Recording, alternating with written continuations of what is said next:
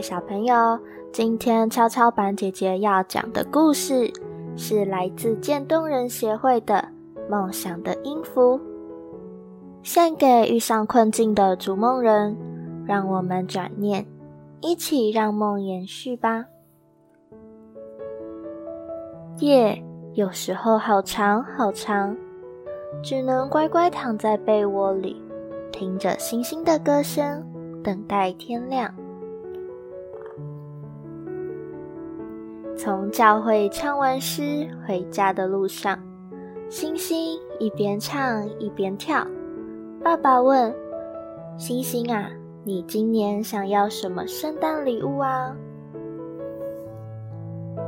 音乐啊，是星星成长中最温暖的记忆。一家人最快乐的时光，就是忙完一整天后坐在一起，爸爸用口琴伴奏。妈妈唱出优美的旋律。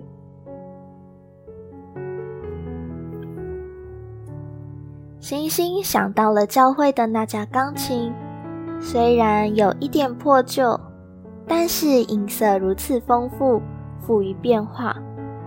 星星迟疑了一下，跟爸爸说：“我想要一架钢琴。”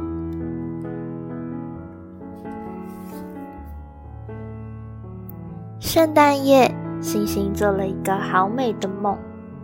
他坐在一架发光的钢琴前，演奏了一曲又一曲。指尖的音符啊，好像藏了好久好久。一遇到黑白键，就成了动人的曲子。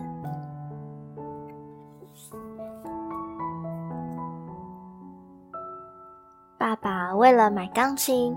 做了很多份工作，妈妈跟爸爸说：“你一个人做这么多份工作，太辛苦了。”孩子的话别当真。爸爸说：“你还记得每次上教会，星星盯着钢琴的样子吗？他的眼里闪着光，脸上洋溢着快乐。”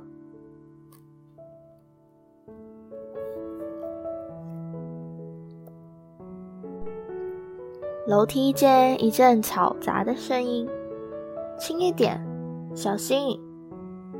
爸爸指挥着几个叔叔，把一个大大的纸盒搬进屋里。星星惊讶的不敢相信，兴奋的问爸爸：“真的是钢琴吗？真的是钢琴吗？”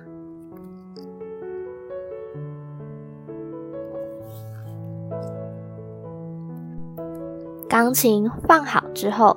星星换好美丽的洋装，梳起高高的马尾，就好像音乐家上台演出一样，慢慢的走到钢琴前。窗外的树静静的注视着他，耐心的等待他的演奏。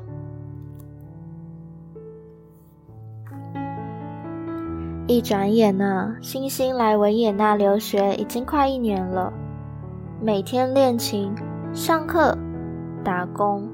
练琴、上课、打工，回来继续练琴，手指头包着绷带。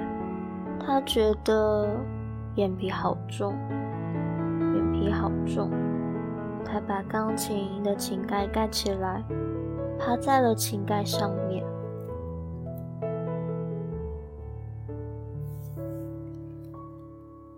星星又做梦了。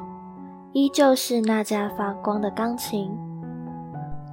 星星站在舞台边上，努力的望着观众席。偌大的音乐厅，除了他，空无一人。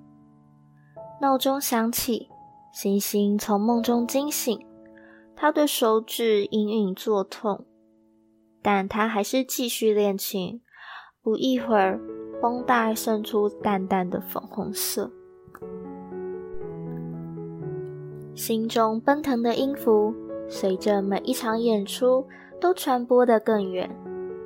谢幕的时候，星星总会习惯性的望向观众席，因为家人坐在那里，他们脸上的笑容是对他最大的奖赏。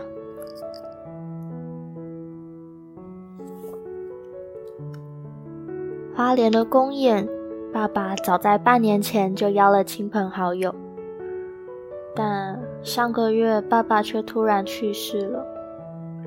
音乐厅里掌声雷动，可是爸爸的座位始终都是空的。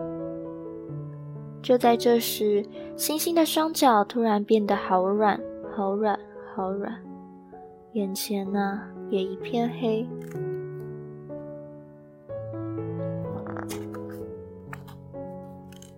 等到星星再次醒来时，周围的一切都是陌生的，墙壁和天花板都泛着白光。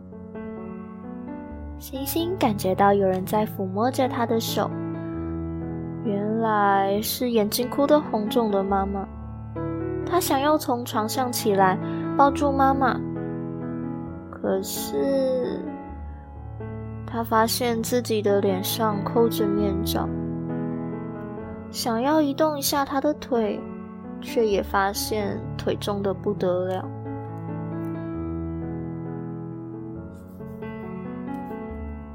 又是一个黑夜降临，星星多么希望爸爸没有走的那么快，至少再听一场自己的演奏会。他多么希望医生没有告诉他那可怕的疾病——渐冻症。至少让他再多演奏几场心中的音符。他多么希望男孩不要求婚，至少不用在他事业起飞的时候每天跑病房照顾自己。星星的病房墙上挂满了千纸鹤，是好友们送来的祝福。星星喜欢花，所以男孩每过一段时间。就会送来美丽的兰花装点病房。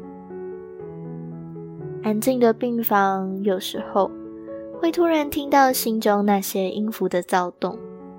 星星把心关起来，他拒绝谈论一切跟关情还有音乐有关的话题。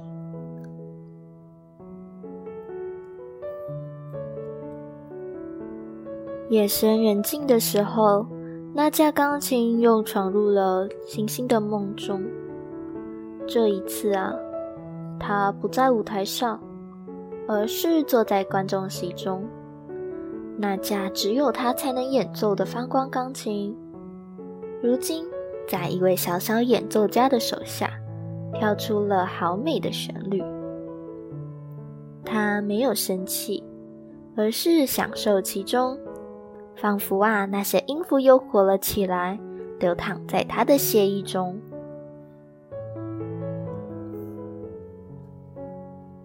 阳光透过窗户，像音符洒满房间。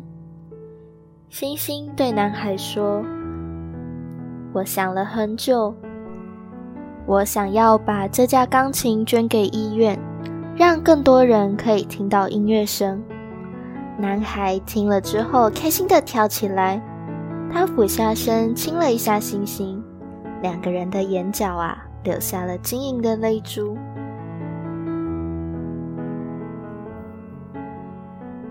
现在，这架美丽的钢琴，在二零一一年十二月八日之后，进入了台北市的中校医院吉祥病房，为这个渐冻人专属的病房。带来了永不停止的音乐，你听，那是梦想的声音；听，那是流动的爱。那今天的故事就到这里喽，希望大家都可以多花一点时间陪陪家里的人，关心一下身边的好朋友，也可以透过这一个绘本。更加认识渐冻症这个疾病。那今天的故事就到这里喽，大家下次见喽，拜拜。